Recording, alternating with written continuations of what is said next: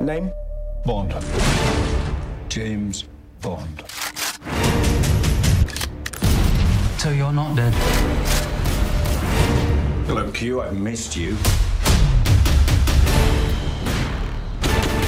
James? You don't know what this is? You ever flown one of these? Nope. When you're ready. You're late. Only in theaters. Hello, everyone. This is Rico, or should I say, Dosty. Rico Dosty. I would like some green tea, shaken, not stirred. it is, uh, yeah. So we're going to talk about James Bond today. If you didn't figure that out yet, yes, it's going to be a James Bond show. All James Bond all the time. Well, maybe a few other things. Anyway, welcome to Treks in Sci Fi, your weekly dose of geeky uh, and uh, spy uh, goodness. Yeah. so I'm goofy today, I guess. Today is October 10th. This is show 836. Uh, it should be show 007, right? Yeah, but that was a long time ago. Anyway, uh, all right, enough of the goof. Uh, although you guys probably enjoy that, I, I always feel like I'm, I always feel like when I'm soloing on the show, which is most of the time, I'm always I feel like I'm more, I'm, I'm more serious than I really. I, I'm not at all this. I'm, I'm less serious than I sound. I think sometimes on the podcast. I, I don't know why that is. Maybe I am serious. I don't know. I joke around a lot in in regular day to day, but yeah, we're going to talk about James Bond. Uh, I don't think I know I've talked about Bond before. I, I my my goal, which is a ridiculous goal, completely ridiculous, in, in an hour-ish show or a little bit more probably today, but my goal is to really super briefly cover the James Bond film franchise. Uh, maybe give a touch of a background on, on, on where it started, which probably most people these days know. It started from a, a, series of books by Ian Fleming, you know, who who you know kind of created the character, and, and so on and so forth. And the rest is his movie history. You know, now that we've had what uh, what are we at? Probably it's even longer than Star Trek. I don't know, 60 years of Bond. I'll find out when the first movie was out when I'm looking it up. But anyway, uh, that is uh, what I'm going to talk about. Uh, basically, obviously, because the the big thing, I think it just came out at, on Friday here in the states, Thursday night, Friday. Oh, movie release dates are so weird sometimes. But at um, No Time to Die, the last Daniel Craig movie, you know, he's he's no longer going to be playing Bond that was pretty well announced. Uh, actually, there was a little debate, or not debate, but there was a little question whether he'd be back even for this movie. But he, he did. He did do this movie because I think he was. I think he was kind of whipped after the previous one, uh, and the you know, but I, I think this is a is a fitting end and a good good solid movie to go out on. Anyway, um, there won't be any spoilers. I did see the newest movie. I'll talk a little bit about that probably at the beginning, and then we'll run down Bond and and other things here on Treks in Sci-Fi. I'm Captain Kirk. Ladies and gentlemen, may I present the winners of the 74th Annual Hunger Games. We are the men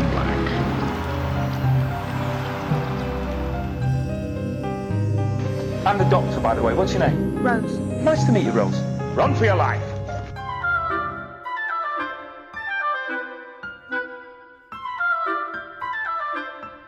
My name is Optimus Prime.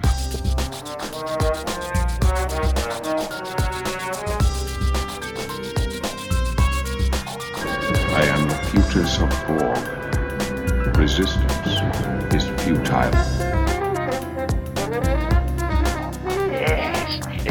Strength flows from the Force, but beware of the dark side. Oh,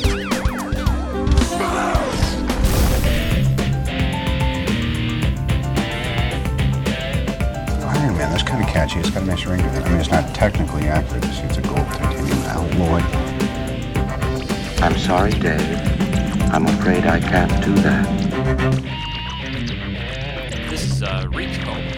You're listening to Treks in Sci-Fi. All right, folks. Again, welcome to Treks in Sci-Fi. Appreciate you. Appreciate you joining me each week.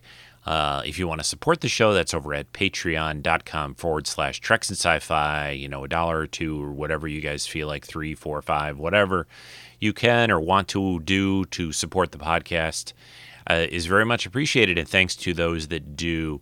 And congrats to to Pete again for winning that uh, book prize for um, uh, recently on uh, the show. That was sort of a thing that I did or wanted to do something for my anniversary podcast, which turned into a a very weird little video show, short video show. When because I've been so much work uh, over the last month or two of cleaning my basement, making this new arcade area. Speaking of which, I'm waiting with bated breath, as they say, which I don't even know what bated breath means. That's a weird term, isn't it? Bated breath.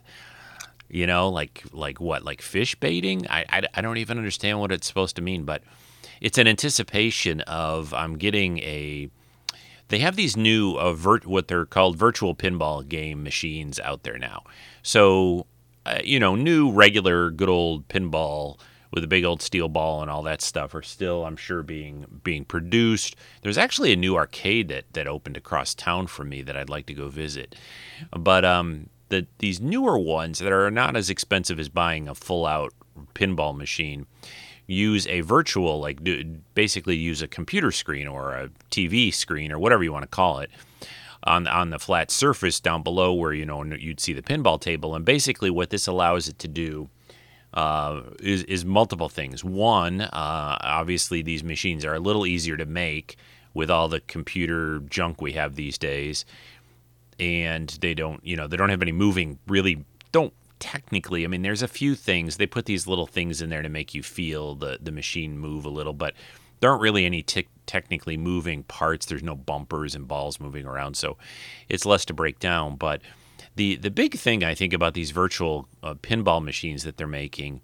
and the one I'm getting is this from this company called At Games, which I've I've got their they have an upright um, regular uh, arcade game that allows you to play tons of games on it. So these these new machines they've been putting out by by Arcade One Up and at AT Games, it's called or at Games, whatever the the big thing is that they what they allow you to do essentially, and, and people can create these things on their own with computers and a screen and a, make their own box, but it allows you to pretty much emulate because all these all this code is out there and to emulate uh, all these old games from the past. And the virtual pinball thing is, is the same thing.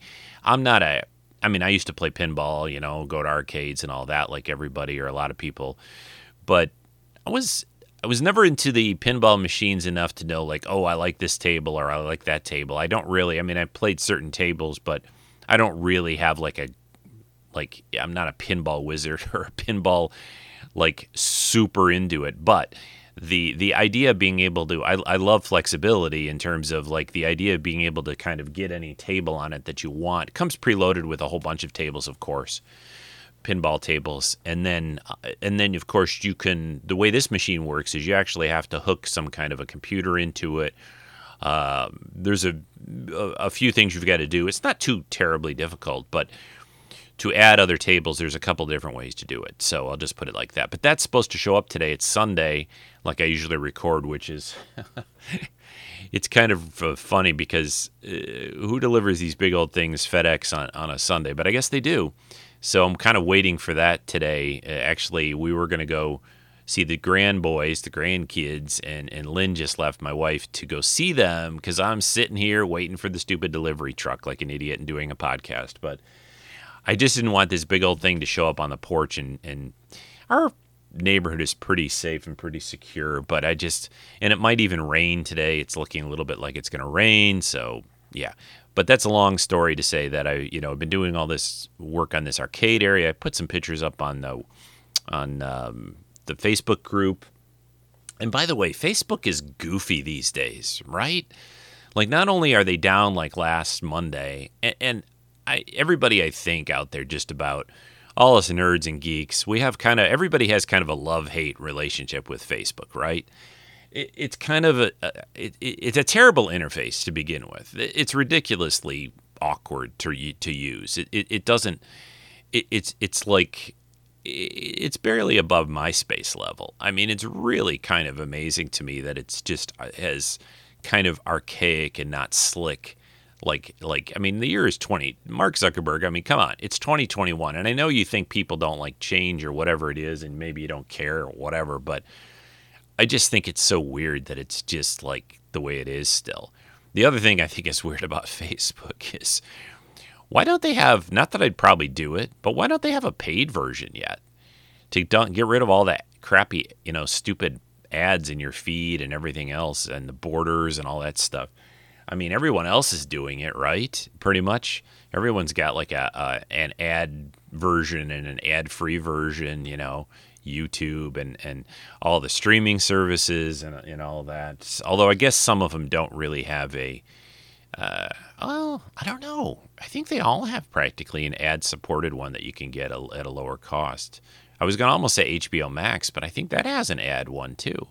Um, but um, but anyway, oh yeah, so Facebook went down and Instagram and WhatsApp um, for about a day. I think it was was like last Monday, right after all this whistleblower stuff. But the thing I wanted to say, I got a weird pop up yesterday.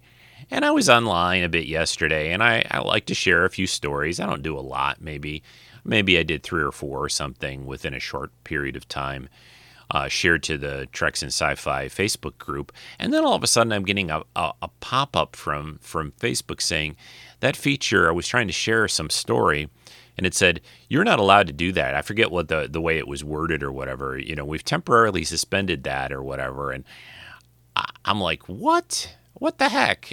I'm not spamming. I'm not.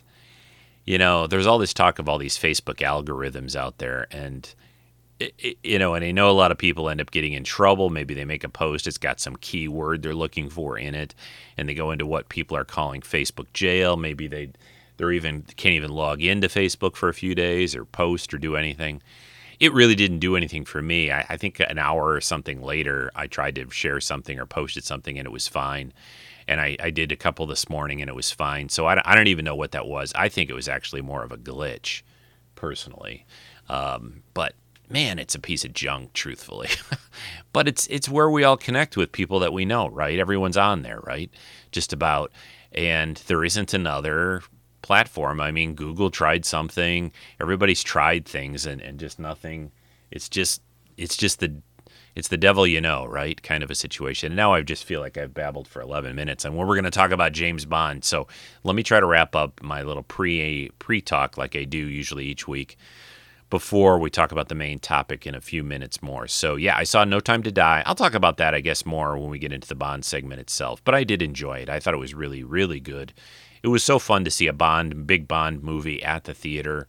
Um, there have been a couple other big movies that I've seen since kind of I'm calling, you know, theaters are back. And, you know, yes, COVID is still out there, but people who are smart are vaccinated basically. I'm going to just say that.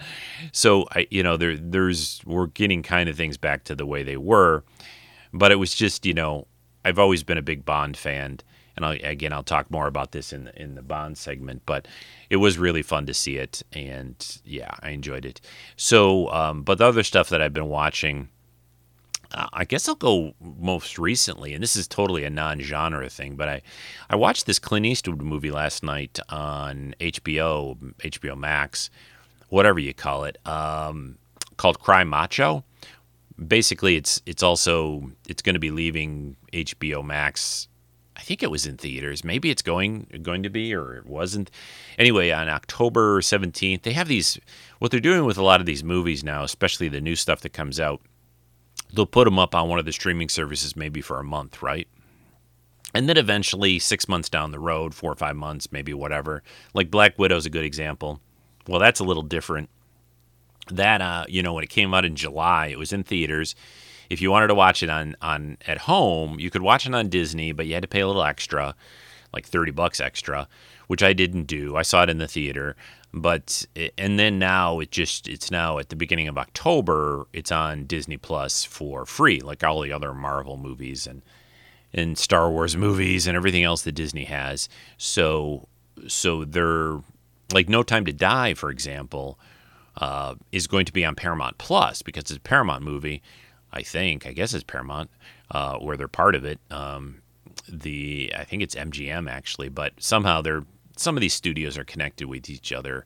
I can't understand how who's connected with who, but I had read that in 45 days, I think after theater release, uh, which uh, here in the states again, I have to always say, it, it's going to be on uh, Paramount Plus, is what I read, and I think that's going to happen probably with the new Top Gun movie as well.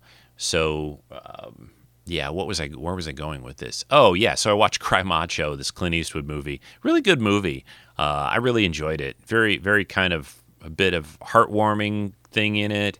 It's good to see Clint Eastwood, you know, still active and doing, you know, uh, doing movies. I think he was the director too of it, and he stars in the whole thing, basically. So uh, I, I've really enjoyed the last few movies that he's done. This, you know, kind of late in his career like this. I mean, Clint Eastwood is is just an icon.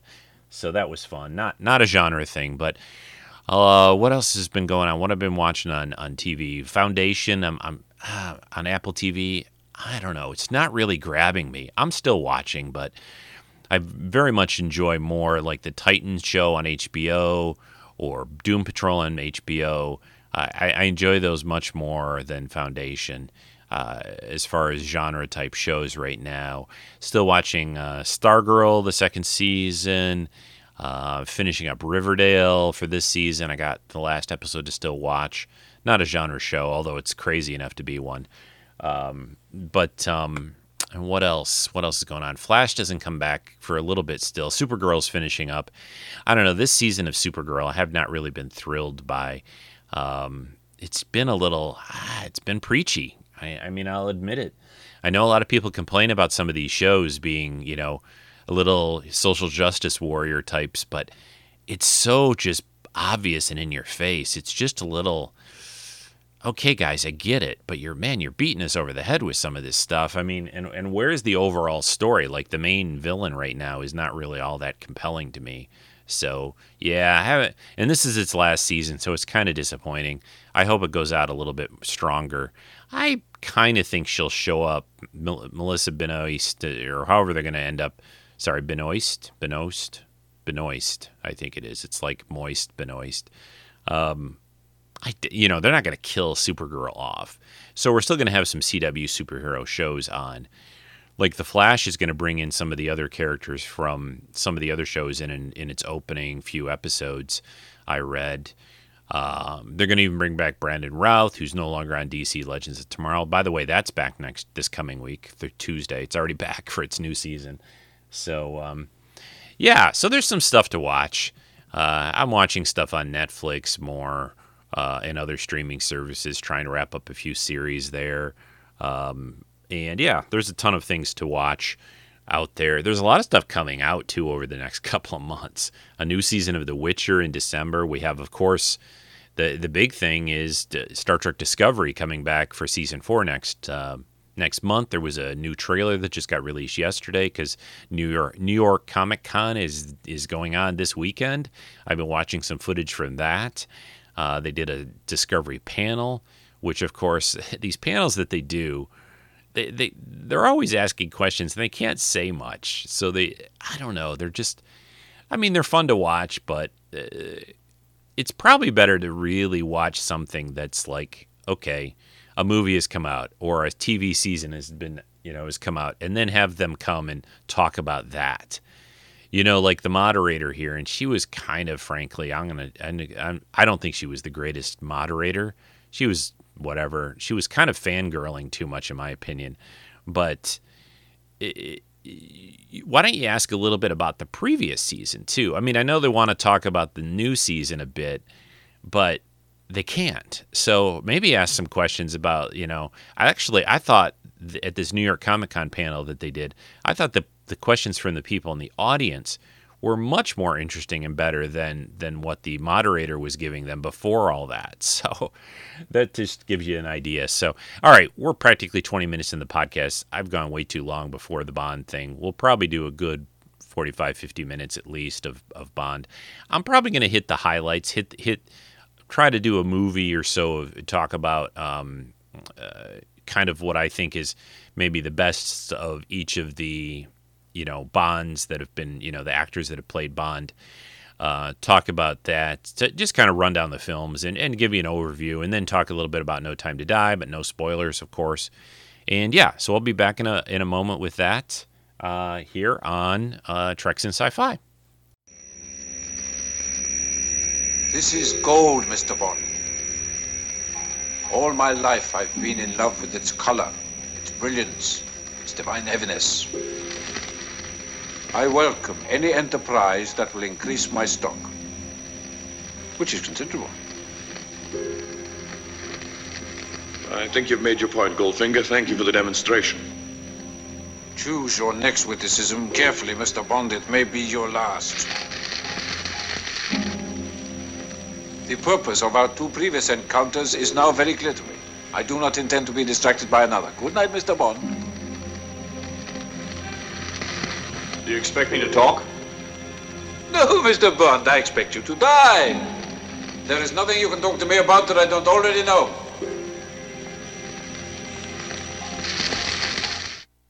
All right, yeah, that was a clip from Goldfinger, of course, one of the utmost classic uh, Bond films, villains. Uh, there was the third James Bond film, and star Sean Connery as Bond. Then, so here we go. Let's let's dive into this big big topic of of Bond, James Bond. Yes, the uh, uh, yeah, it's amazing how how just the way you he says that you know Bond James Bond is is become such a catchphrase. But uh, all right, so as probably most people listening know, uh, James Bond is a fictional character created by novelist Ian Fleming in 1953 is when it started. Um, he's a British British secret secret agent working for MI6 under the code name 007. He's been portrayed by a, a, number of actors Sean Connery, David Niven, George Lazenby, Roger Moore, Timothy Dalton, Pierce Brosnan, and Daniel Craig in 27 various Bond movies, although 20, 25 of those are in the, I don't know if you call it canon or whatever, or the main cycle. There are two sort of outside that group um, that are still Bond movies, but they're not part of that. That's Casino Royale, which is not the um, Casino Royale that we saw in 2006 with Daniel Craig, but this one was done in 1967, starring David Niven. It's it's more of a comedy.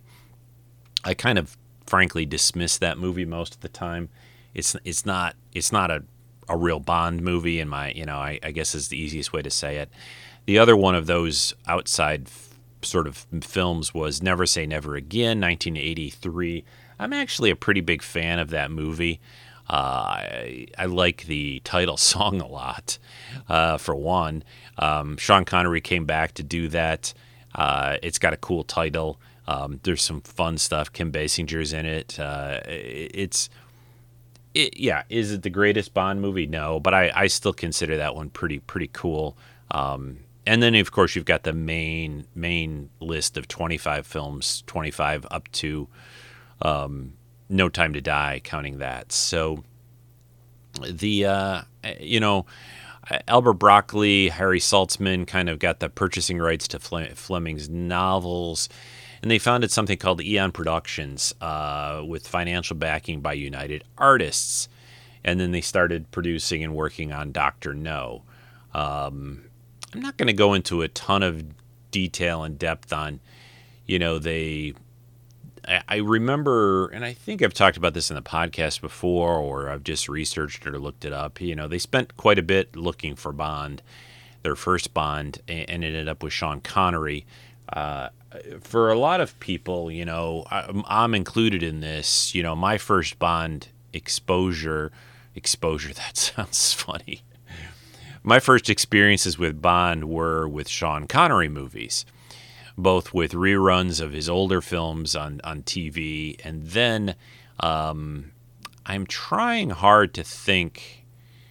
Um, the uh, I, I I think maybe the first Bond movie that I saw in a theater was Live and Let Die. I think I definitely saw The Spy Who Loved Me, The Man with the Golden Gun and and I'm pretty sure I think I think you know Live and Let Die I think is what I may have seen in the theater too. these things were always rated, you know, PG. When PG 13 came around, they, they became PG 13. So, you know, uh, and I don't know even, well, PG 13, you got to be 13, right? That's where the whole 13 comes from.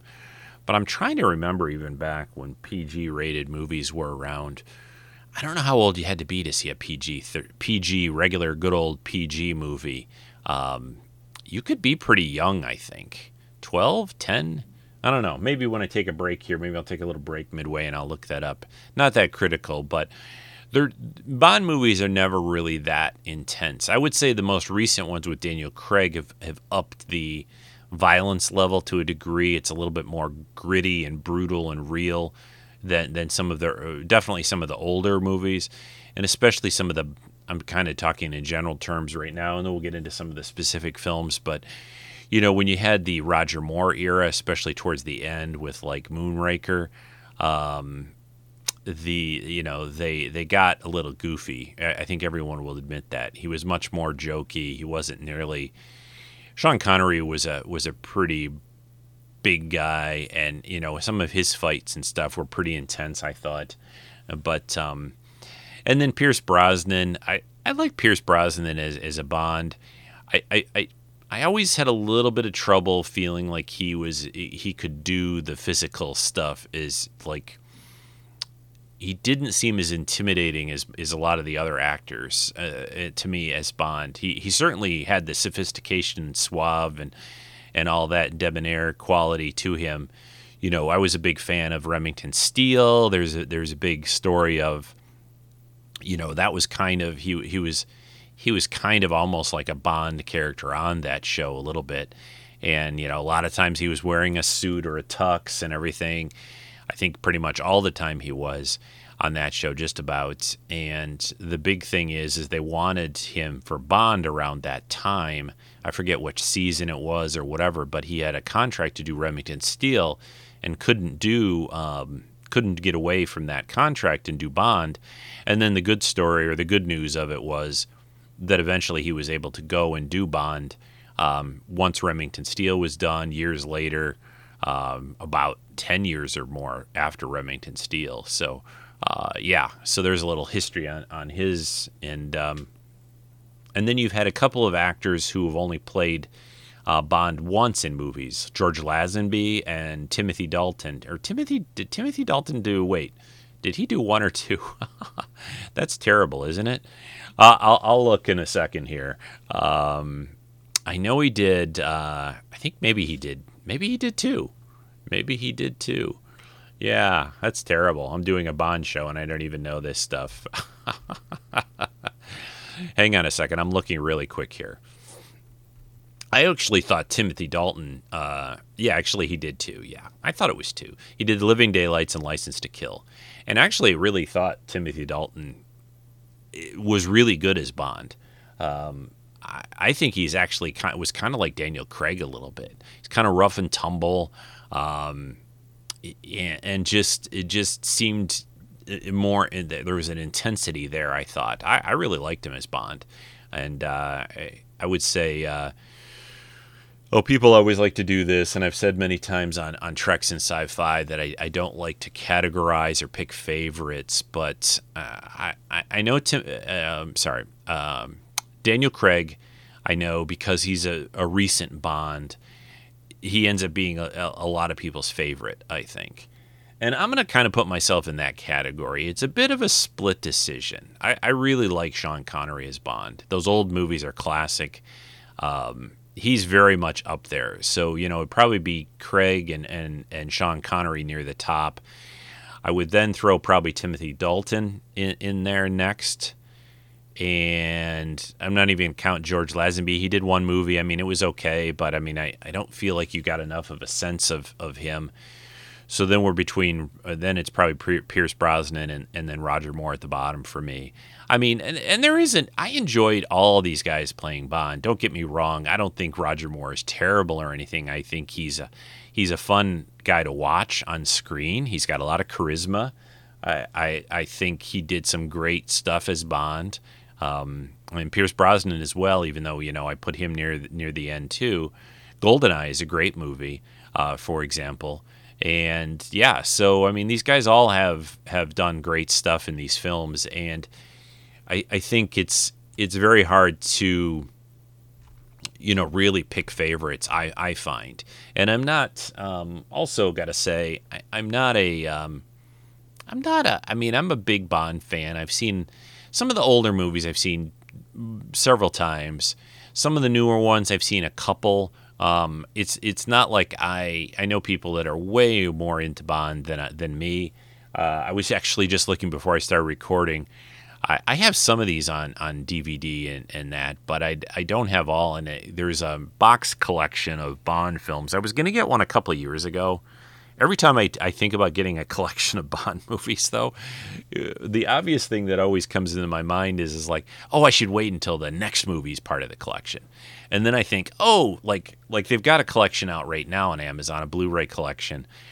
And of course, it doesn't have the newest movie, No Time to Die. So I'm like, oh, I should wait until there's a new collection out with No Time to Die in it. But that's a that's a never-ending saga, right? Because I, I feel like Star Trek, Star Wars, um, Bond. I, I feel like we're always for for for the foreseeable future, we're always going to have Doctor Who is in there too we're always going to have these iconic these these franchises and characters around. So you, I'm never going to be able to buy like, oh, I'm going to get the ultimate Bond collection. Like, there's never going to be ever any more Bond movies. Therefore, you know, I can stop and get this collection. That's never going to happen. So I should probably just bite the bullet and and and get the collection that they have out there now, and then um, and then pick up No Time to Die when that comes out on on, on home video or whatever. Um, Let's do this next, I guess. Let me run down. Uh, I talked a little bit about some of the individual films in my discussion here at the beginning of this, but let's just run down the names of the movies, when they came out, give you a little bit on them, um, the um, box office that they made. Uh, I, am looking at. I, I always like Wikipedia when I do these kind of big shows like this. So I have this entry here on the basically list of James Bond films and it, there's a little chart here that lists them in order of when they came out, the year they came out, uh, the actors who played them, you know, the who played Bond, and then the box office. And the the the, the clear thing when you just kind of scan over this list is it's it's pretty interesting. But the the older now you got to keep in mind adjusted th- these are dollars adjusted or not adjusted for uh, inflation. Okay. And I don't know, maybe I'll give you the both. They've got two columns. They've got what they got at the box office, and then if you adjusted it to, well, they put it in 2005 currency. I don't know why they, whatever they picked that one for some reason, but, um, so the, let's just here we'll go down the list. Okay, so first, of course, we have the Sean Connery films uh, with 1962's uh, Doctor No. So we've almost had in 2022 we'll have had 60 years of Bond, you know, uh, films. Uh, so it would have been kind of interesting if the new Bond movie had come out then, but you know, the movie got delayed like a whole year from release, at least more than a year. I don't know when they filmed No Time to Die, but I, I think it was. I don't even know if COVID was going on then, but um, so that was 1962. Sean Connery box office made about 60 million. They're saying uh, if you adjusted it for current, uh, well, 2005, which isn't too far off current, it'd be that would be a 450 million dollar box office. So big, even though when you hear 60 million, it doesn't sound like a lot. Doctor No, um, good movie. Uh, I, will go back. We'll go back and hit some of like at least one from each of the actors, and, and maybe play some trailers a little bit and stuff like that. Uh, next, from Russia with Love. The the other thing I should say, I don't know why I tried to sort of semi sing that, but the other great thing about Bond is the music, right? The the, the classic theme, the the opening credit sequences that they do with the themes uh, music that or not theme music, but the song, right? The songs. I almost wish this chart had more like who did the song, the name of the song, and stuff like that. I mean, some of them I know, even just by the titles. Um, but um, I've always always really loved the the song, the the credit song that they do in the the Bond films. They they've they've been some of the, my favorite songs throughout years and years of time. I, I don't know if it's because of the because it's associated with Bond or the music. They usually pick a current kind of popular person singing them. Um, Billie Eilish, I think, is the current one that did the the song for "No Time to Die," which actually I didn't really like the song when I first heard it, and in the movie I like it better. Maybe maybe it's more good or more good, better when you're uh, listening to it in a theater, and and you see the credit sequence too. Um, uh, did I? Okay, so let's move on. All right, so from Russia with Love, 1963, Sean Connery. Uh, that one made about 79 million and uh, about be about 544 million adjusted for up to current pricing, let's say. Uh, then we had Goldfinger. Boy, these movies came out quickly back then. They were like basically one a year. So in 62, Dr. No, 63 from Russia with Love, 64, Goldfinger, 65, Thunderball. Um, I'll go back to Goldfinger. Goldfinger uh, box office 125 million. That's 820, which is almost the top of the list if you adjust for uh, inflation. Uh, a good movie, probably one of my favorites, Goldfinger. Um, I used to watch that one all the time when it would pop up on regular TV, you know, back before cable. uh, Thunderball, because uh, it's got such a some classic stuff in it. Goldfinger does. Thunderball, 1965. That's all still Sean Connery. Uh, that made about 141 million, which is 800 and almost 850 million adjusted. You Only Live Twice, uh, which which is a great title. They, they have such great titles. Some of these are uh, and I'm not going to get into this one. You guys can look this up if you feel like it. A lot of the titles for the movies are based on the books. They're, they're titles like Casino Royale, I know for sure. Um, the, the, you know a lot of the titles again came from uh, book titles that, that he had done. All right, what where was I at? Thunderball 65. I did that one. Okay, You Only Live Twice. Yeah, that's the one I was at. 1967. Sean Connery still. 111, almost 112 million, 514 million uh, for adjusted. Then we have on Her Majesty's Secret Service, which is a cool title again. Lots of, you know, all these titles are cool. Although there's one or two that I don't really care for, I'll say when I get to them. All right, this was the George Lazenby movie. Actually, this is a good movie. I mean, George Lazenby is okay as Bond. I mean, he didn't thrill me too much, but uh, that is a good movie. 1969. It only made you can see with Sean Connery not there. Um, only made 65 million, so it almost dropped halfway. I don't know if there was other things because of that. Like, did other were there other big movies at the same time that came out? That kind of detail. Uh, 65 million adjusted to about 291 million for inflation. So what they did then, which is sort of weird, you know, is that uh, Sean Connery came back. Uh, it was a big deal. Uh, in, nine, in 1971, Diamonds Are Forever. So he boosted that back up when Sean Connery came back. 116 million it made, uh, 443 million almost adjusted. Um, that was in 71. Then Live and Let Die, which has got one of the greatest uh, opening songs. Uh, really, really good. Paul McCartney, Live and Let Die. Uh, 1973, that was when Roger Moore started, uh, and that made 126 million and 460 million adjusted. Uh, so Roger Moore off to a great start. Uh, the Man with the Golden Gun, 1974. Roger Moore also uh, 98 million, a little less, and 334 million adjusted. Uh, it's got a really good villain or bad guy in that with the, the Man with the Golden Gun. Um, then The Spy Who Loved Me. That's a fun movie. That's a fun Bond movie. 19 every time I'm reading one of these titles I want to watch it. I got to buy I got to buy that box set.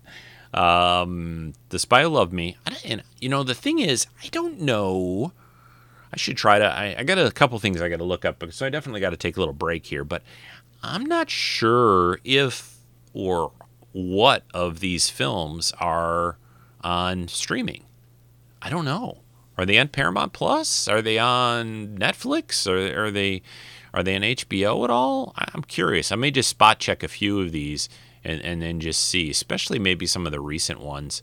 Maybe I'll do some of the older ones too to get a, a cross section of it, but I'm not sure. They don't. I don't seem to notice them uh, on on the streaming services very much. Uh, all right, so I was Spy Love Me. Um, that made 185 million, 533 adjusted, so that did well. Moonraker, ugh, Jaws, yes. Um, it, you know, uh, anyway, 1979, Roger Moore, 210. It, crazy. It made a lot of a lot of money. It's kind of ridiculous movie, but it's 500. It, you know, the I should say this, and and just like Star Trek, and I and I, I was thinking about you know this podcast before I started today, and I remember thinking that I should mention this. Just like pretty much everything, television, movies, books, whatever, art. Um, the Bond movies did kind of reflect the the times they came out in. Okay, very much. Um, the '60s was kind of the Cold War there's a lot of spy and thrillers and things at the movies and in books and going on in the world. Then in the 70s, later 70s, you know, things were a little bit more lighthearted uh, and, and, a, and a little, I don't know if you say goofy, but. And then you get to the 80s, you kind of also have sort of a, uh, you know, that was when the wall came down and, and, you know Soviet Union situation changed and all that stuff. So uh, and and then you get into the current era, which is more about like really really bad things. this is basically what I can say.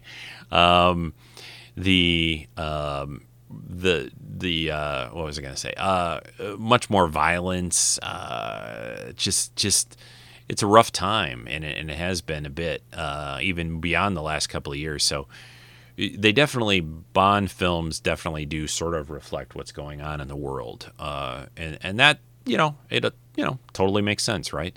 Okay, so let's speed this up a little bit. Then I am going to take a break for a minute, and then we'll go to probably try to pull out one movie per actor and the, and kind of highlight it a bit is what we'll do for the last part of the show. So where was I at? Moonraker. Okay, then For Your Eyes Only. Roger Moore Roger Moore actually, I think, did Roger Moore do more Bond movies than anybody? I don't know. I'll have to add that up. Looks like Roger Moore is at seven. Sean Connery is at uh, also seven. No, wait, six. Six in the main, and then Never Say Never, so seven also. Um, Pierce at four, Timothy Dalton two, George Lazenby one. So I guess Roger Moore, I think except if you count the Sean Connery other one. So I guess Roger Moore and Sean Connery the same number.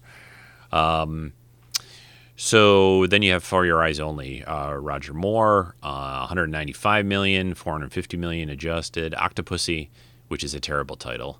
Uh, uh, I don't even know what it's supposed to. I mean, I know in the movie it means you know something in the, from related to the movie, but 1983, Roger Moore, uh, 184 million, 374 million adjusted, A View to a Kill.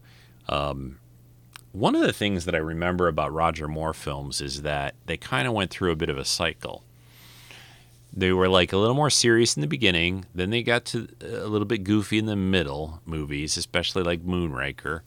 And then towards the end, especially like with A View to a Kill, they tried to pull it back a little bit and, and make them a little bit more serious, I thought. This is my memory of it. It could be wrong. wouldn't be a surprise. But anyway, um, one of the things also I'm noticing as I look over this list, like uh, the the the directors for these movies, like John Glenn, this director, directed a lot of the Roger Moore films. They they tended to work with um, similar directors, uh, although the Daniel Craig movies. Well, there was one exception. Sam Mendes did two of them, Skyfall and Spectre. Um, but they've had pretty much a different director each time. Uh, and I think Sean Connery, Terrence Young was the big director there. He worked on most of them. Also, Guy Hamilton did a couple of them too. And did Guy Hamilton also worked with uh, Roger Moore? So, I'll give you a little background on the um, directors. Okay, so where were we again? Uh, View to Kill. Okay, Living Daylights. This is where Timothy Dalton came in. It was also John Glenn directing. 191 million, 313 million. That we're up to 1987 now. By the way, sorry, I think I've missed saying the year a couple times. The um, yeah, the, I like again. I really like both Timothy Dalton's movies. I, I think there's a lot, lot of good stuff in those, and I think he's a good Bond. Um, next up, License to Kill, Timothy Dalton. That was from '89. Uh, 156 million, 250 million adjusted. So they, they did solidly. The Bond movies really have, have been consistently making good money. Although um, when you get to the Daniel Craig movies, they, they go kind of almost off the charts, uh, you know, as far as how much they're making. And Skyfall made like a billion dollars, over a billion dollars. I didn't realize that. I, I knew they made a lot the last couple, but boy, that's that's impressive. Um, so now we're into Pierce Brosnan, Goldeneye, which I think is his best of those. Uh, although I think the last one was pretty solid too, Die Another Day. Um, they're all kind of fun. Uh, the um, other category I wish that they had in the, in this list is is the girl. There's usually a girl right with with each of these, um, and and that that's um, that's always interesting to see. And I, I, think they've had some great Bond girls they call them or whatever. So. Um, Goldeneye was 352 million, really boost when when Pierce came in. I mean, it was a few years later after Timothy Dalton. 518 million. I think everybody was very excited to see Pierce Brosnan play Bond, and and you know again that first movie I think is super solid. Tomorrow Never Dies, 1997. Pierce Brosnan still 333 million, 463 million adjusted. The World Is Not Enough. That was 1999. Uh, 362 million, 440 adjusted. Die Another Day. Uh, 2002, Pierce Brosnan, uh, 432 million, 465 million adjusted. All right, so now we get to Daniel Craig. Um, uh, Casino Royale, the first of his movies, about 15 years ago, 2006. That is probably one of my top Bond films. Casino Royale, I thought was just terrific. It's just amazing. One of the things I, I really liked about it, and I'll talk about it a little bit more, is that this was a very early showing Bond at a very early time in his in his career. So it's it's not nearly he's he's less polished. He's more rough and and just like there's that one that one fight near the beginning of the I think it's near the beginning of the movie, right? In the in the bathroom. Ugh, it's it's impressive. Um, anyway, that one made 606 million. It's actually because it's past 2005. This just shows you how money works or whatever a little bit it's if you adjust a bit to two thousand and five dollars, it's five hundred eighty nine. So uh, that's called inflation, folks. I think. Uh, Quantum of Solace, Solace, Solace, uh, 2008. Daniel Craig, 586 million, 514 adjusted. Skyfall, 2012. Daniel Craig. This is the this is the where we really boost up. This one made uh, 1.1 billion, 1.1 billion. So you know, 1100 million. 943 adjusted. Spectre, uh, which was the last one, big gap here. Biggest probably gap in Bond films. Um, 2015. Gosh, was it really that long ago? Wow, six years. Now, again, No Time to Die, I think was going to come out. I think was originally, I'll have to look. I think was originally going to come out right about when COVID first started. I think it was the um, springtime of 2020. Well, first started here in the U.S. and in most of the world. Uh, yeah, so it has still been a five-year gap. I mean, I think a lot of that was it wasn't really COVID. I, we lost a whole year, you know, but from for the release, but the um, it was the getting a solid script and getting Daniel Craig back. Like I said, I, I I think there was a period, or he was basically didn't want to come back and do another Bond movie. Um, so that um, so that was 2015 made 100 800 880 million adjusted to 725 in 2005 dollars that was 2015 and i can't really report on the box office of um, no time to die although they're saying here it's already made 100 and, almost 150 million um, and i know no time to die i think got released in some other areas of the world before the us not that much earlier I have a friend, a good friend that I work with that works at my same company. He he's he's works in Germany though, because it's a company that I the company that I work for has people all you know pretty much in every major continent. But um, he saw he saw the Dune movie. I won't say anything really, except he said it was really good. But he saw it like two weeks ago, three weeks ago, and we still got two weeks to go or something to to see it here that's a really earlier release and i and i i heard some different things about why they did that but boy putting it out uh, more more than a month ahead in other countries a week or so is, is not unusual maybe even two weeks but I, I wish they wouldn't do that far in advance i, I get i'm really anti spoiler and, and it really freaks me out i, I really did, i even read a little something not on purpose. I was just scanning through my stupid Facebook thing one morning, and and there was a guy that I follow that that it wasn't a true spoiler, uh, you know, flat out. This is what happens, but he said something about the Bond movie, and and it was sort of like in the back of my mind as I watched the whole movie. Uh, and I'm not going to say anything in any detail about that, but it really bugged me. It's like I know some people have different views on this. He's usually a guy who's pretty careful but just the way he wrote it, I'm like, you're telling me something pretty, you know, you're telling me something about the movie here, dude. You're giving a spoiler, and I didn't really. So I, I snoozed him as they do in Facebook for 30 days now. But he's also kind of a guy who just, I don't know, he posts a lot of stuff that I. He, he has a very down attitude on the world, and I can understand that these days. It's hard, but you know, geez, don't be such a negative Nancy. I hate, sorry, Nancy's of the world, but don't be so negative. It's not that bad, you know. I mean, things could be, you know, if you got a place to sleep and you got some food and da da da da, and which he does. He it's not like any he's he's having a hard time in any of those areas, you know. He just talks about how everybody in the world is is is is bad news, and I'm like, well, I don't think so. I, I work with and meet a lot of people every day, and I, I think you're just you're generalizing. All right, I don't know why I talked about that. All right, uh, we're 15 minutes into the show. Let's just take a short break. Let me play a little something from Bond here for you guys, and I'll come back and we'll try to give you some of what I like, uh, or some of the big. I probably already ran it down as I was going through these, but you know, some of my Bond favorite films and so on.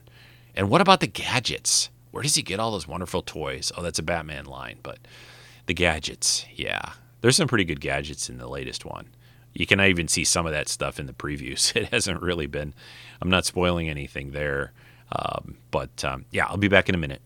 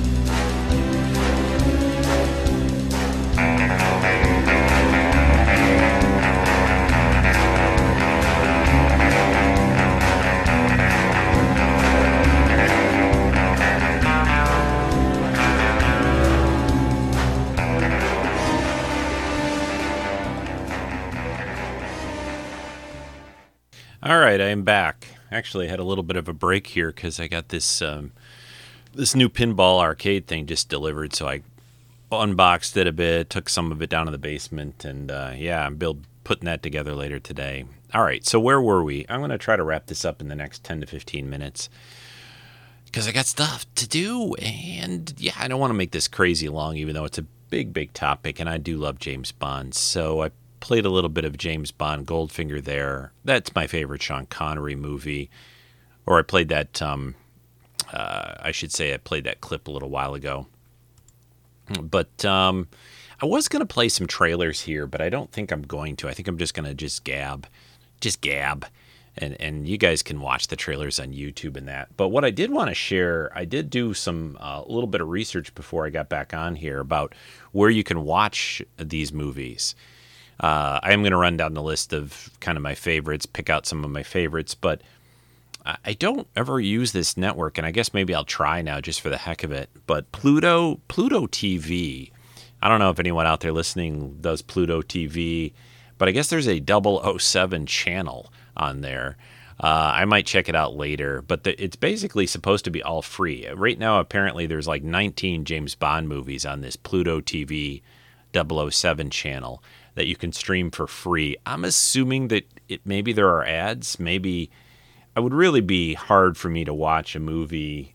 I can handle it with with TV shows, but if a movie's got ads actually during the movie, maybe not. I could handle it the beginning or the end, but um, yeah, I probably wouldn't do that. Um, but there are also other options too. It looks like, like I kind of said earlier, a lot of these are uh, unavailable on Paramount Plus. Doctor No is on Paramount Plus from Russia with Love, Goldfinger. Um, let's see, I'm scrolling down the list. Some of the Daniel Craig ones, the recent Daniel Craig ones, are um, also on there. Skyfall is on there. Let's see, GoldenEye is on there. And most of these where I'm saying Paramount Plus, they're also on streaming on Hulu as well. GoldenEye, uh, License to Kill, uh, yeah, and The Spy Who Loved Me, which is a fun one. Maybe I'll watch that one later. Um, but that's probably about it besides the Pluto thing. So there's there's a good handful that are on. If you have Hulu or Paramount Plus, it looks like are the are the biggies. You can always, of course, you can always buy them or rent them, typically via Amazon or Apple or even YouTube. I don't know. I'm not a YouTube monthly payer, you know, of the 10 bucks a month for YouTube. I don't know if that gives you access to any of these or not, uh, but uh, I kind of doubt it, truthfully.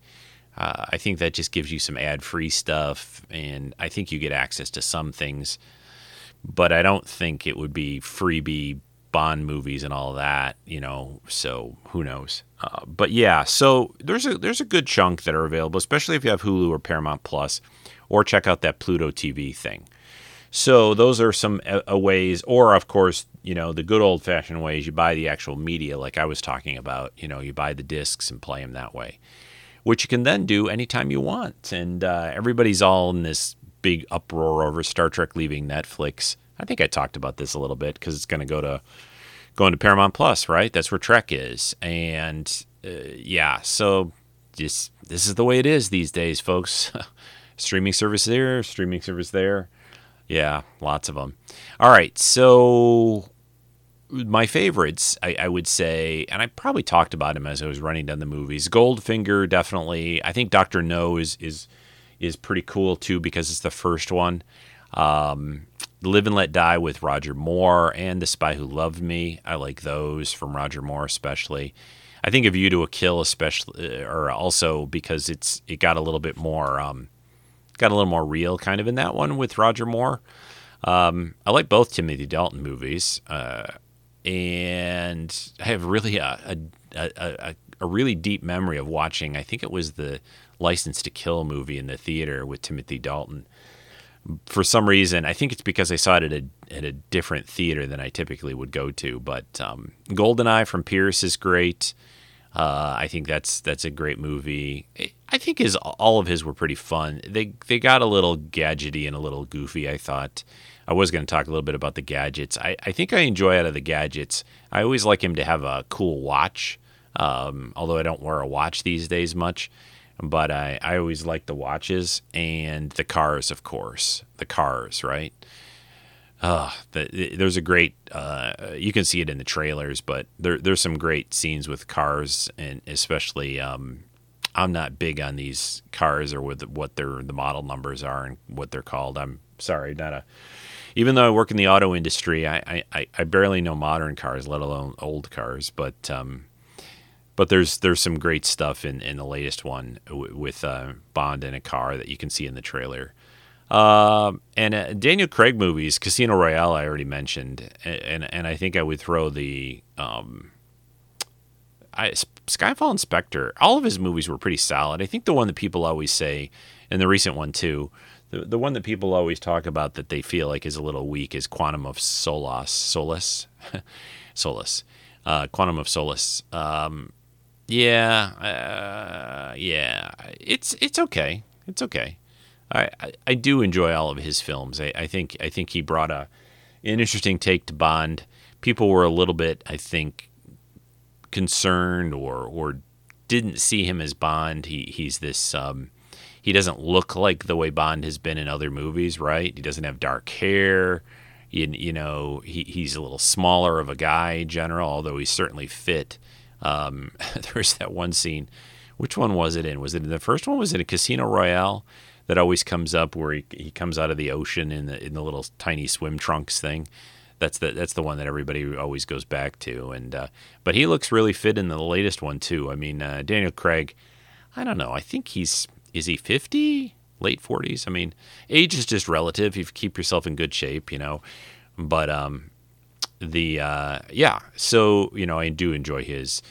And yeah, there's just so much fun stuff in Bond. I know, I know some people are kind of okay, you know, like they're they'll see a Bond movie, but it's not a big deal for them as I said, I'm a big Bond fan. I mean, for for guys, I think the the idea of of you know Bond is is kind of like your everybody every guy wants to be Bond, right? And have have the gadgets and the girls and the you know just just travel the world. I, I think that's the other thing too. I didn't talk too much about yet, but the locations. You know, I, I, I love to travel and really missing it over the last year and a half or so, but I, I love the locations, shoots, and stuff they go to in um, in these movies. Um, which movie was it that they went to the um, Arecibo telescope, which is unfortunately collapsed and fell down? But I think it was a Pierce movie, right? Was that Goldeneye? Uh, but anyway, I, I've been there, and it was really cool to see that. So. I, I, do like seeing, and there's a lot of great locations that they do in the the latest movie too. So it's it's really really cool to see that. And there was an interview Daniel Craig did that I just watched yesterday, or was it this morning?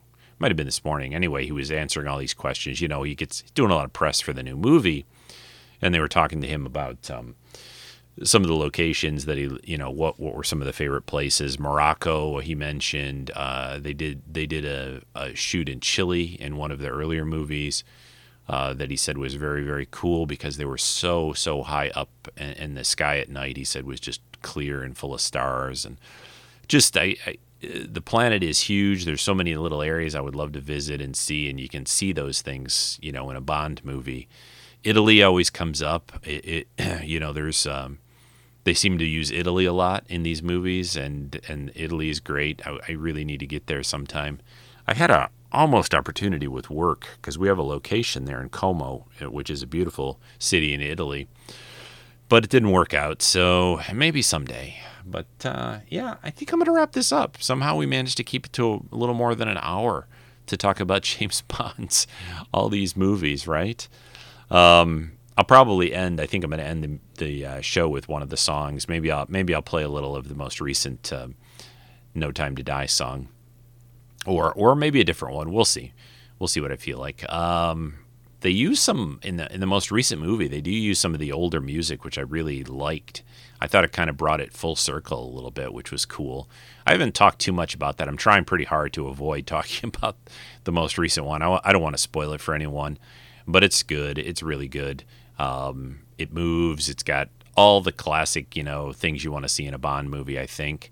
Um, the villain is is is played by that Rami Rami Malek guy, um, uh, who's who's really good. Although he's, I, I mean, he, he's good as a Bond villain actually because he's kind of got a goofy look. His eyes are so big and.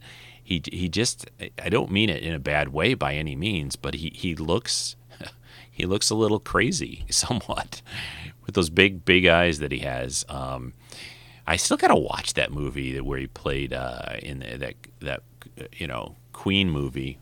Freddie Mercury, right? Is he who he played, right? So I gotta watch that. I got it on my TiVo. I just haven't had time. I don't know. Busy guy. So that's about it this week, folks. Uh, I hope you enjoyed this show. I hope you enjoyed this really super, super fast look at Bond uh, and his films. I hope you guys enjoy Bond. I mean, I do. And uh, watch a Bond movie. Go see No Time to Die. It's it's uh, it's very, very, you know, fun again to go back to the movies. And the next thing will be in less than two weeks, Dune. Uh, finally get to see that movie too. So many things coming out in the next couple of months. Spider Man's still coming. Um, oh, by the way, I didn't mention this at all. it just is so off my radar. Uh, I saw two movies actually this past week. I saw the Venom movie, the Venom Carnage movie. It was good. If if you like the first one, you'd like this one. I won't say again too much. It's it's pretty recently come out. Um, it's um, there's definitely watch the credits. Wait for the credits for that. Um, and there's a little tag thing at the very end of the credits of the Bond movie, but I don't really.